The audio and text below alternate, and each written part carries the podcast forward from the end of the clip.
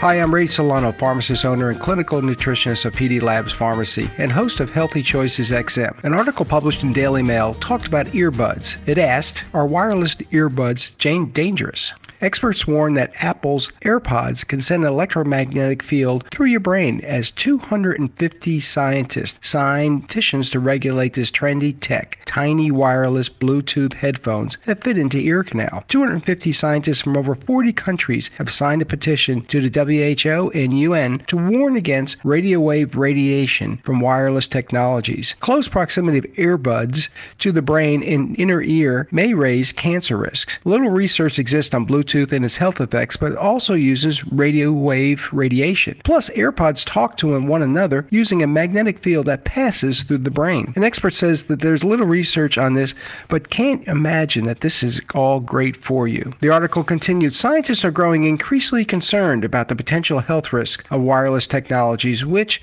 they say national and international regulations fail to limit. And new technologies are arriving every day, and customers can't buy them fast enough. Apple's wireless AirPods, for example, communicate with one another using a magnetic induction field, a variable magnetic field that sends waves through your brain to communicate with each other. A little scary? Yes. The pharmacists at P D Labs have been talking about the dangers of low-level radiation from cell phones and these devices for over ten years and suggest young children should refrain from any wireless devices. Solution: keep these devices away from your brain or limit them as much as possible. Look at taking antioxidants daily, such as alpha-lipoic acid, glutathione, and vitamin C. Remember, sign up for my podcast, Healthy Choices X M, on Apple Podcasts and on our website, P D Labs R X dot com, or call us at five one two, two one nine, zero seven two four.